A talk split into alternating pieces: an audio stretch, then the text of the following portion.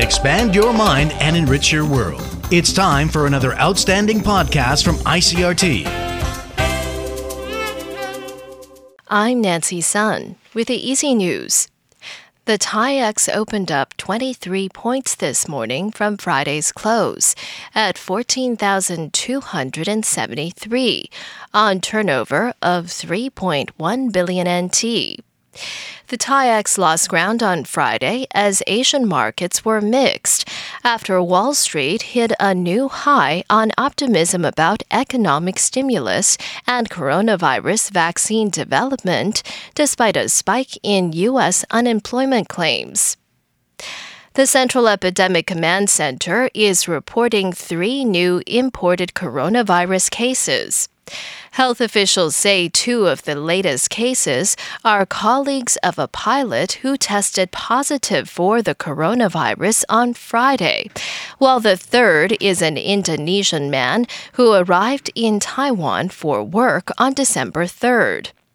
One of the colleagues of the Taiwanese pilot is from New Zealand, while the other is a Japanese national, both of whom are also pilots, and all three operated a cargo flight to the United States on December 12th and returned to Taiwan on December 16th.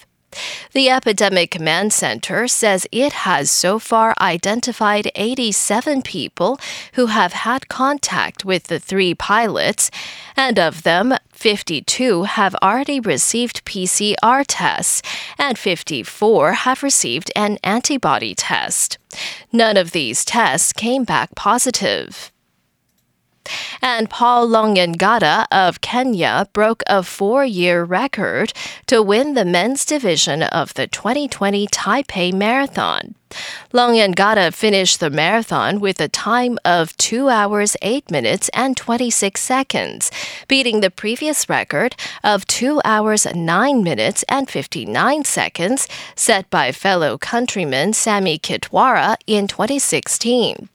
Lonyangata earned an extra 1 million NT on top of the first place prize of 800,000 NT for setting the new record.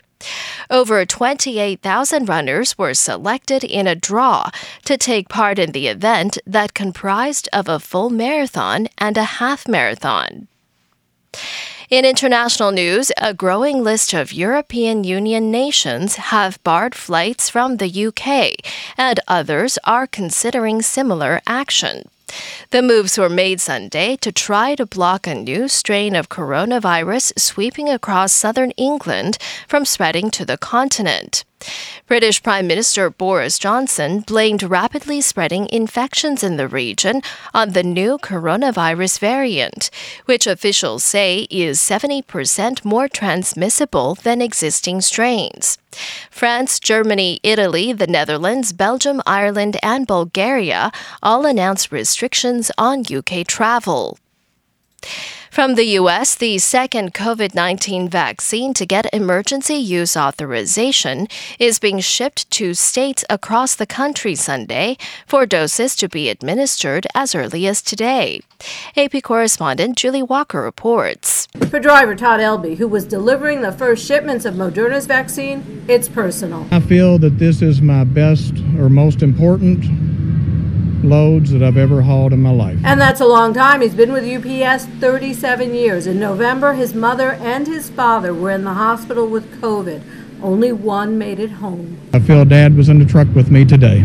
3,700 locations in the U.S. get initial shipments with more orders in the works. General Gus Perna, who heads Operation Warp Speed, says 5.9 million Moderna shots and 2 million Pfizer shots will be delivered this week. I'm Julie Walker. And finally, a cybersecurity watchdog says dozens of journalists at Al Jazeera, the Qatari state owned media company, have been targeted by advanced spyware. Citizen Lab says its previous research helped link the attempt to hack 36 journalists' personal phones to the governments of Saudi Arabia and the United Arab Emirates. The group traced the malware back to the Israel based NSO group, which has been widely condemned for selling spyware to repressive governments. Text messages were infecting targeted cell phones without the users needing to take any action, such as clicking on suspicious links. The coordinated attacks on Al Jazeera occurred weeks before the normalization of ties between Israel and the UAE. And that was the ICRT news. Check in again tomorrow for our simplified version of the news, uploaded every day in the afternoon. Enjoy the rest of your day. I'm Nancy Sun.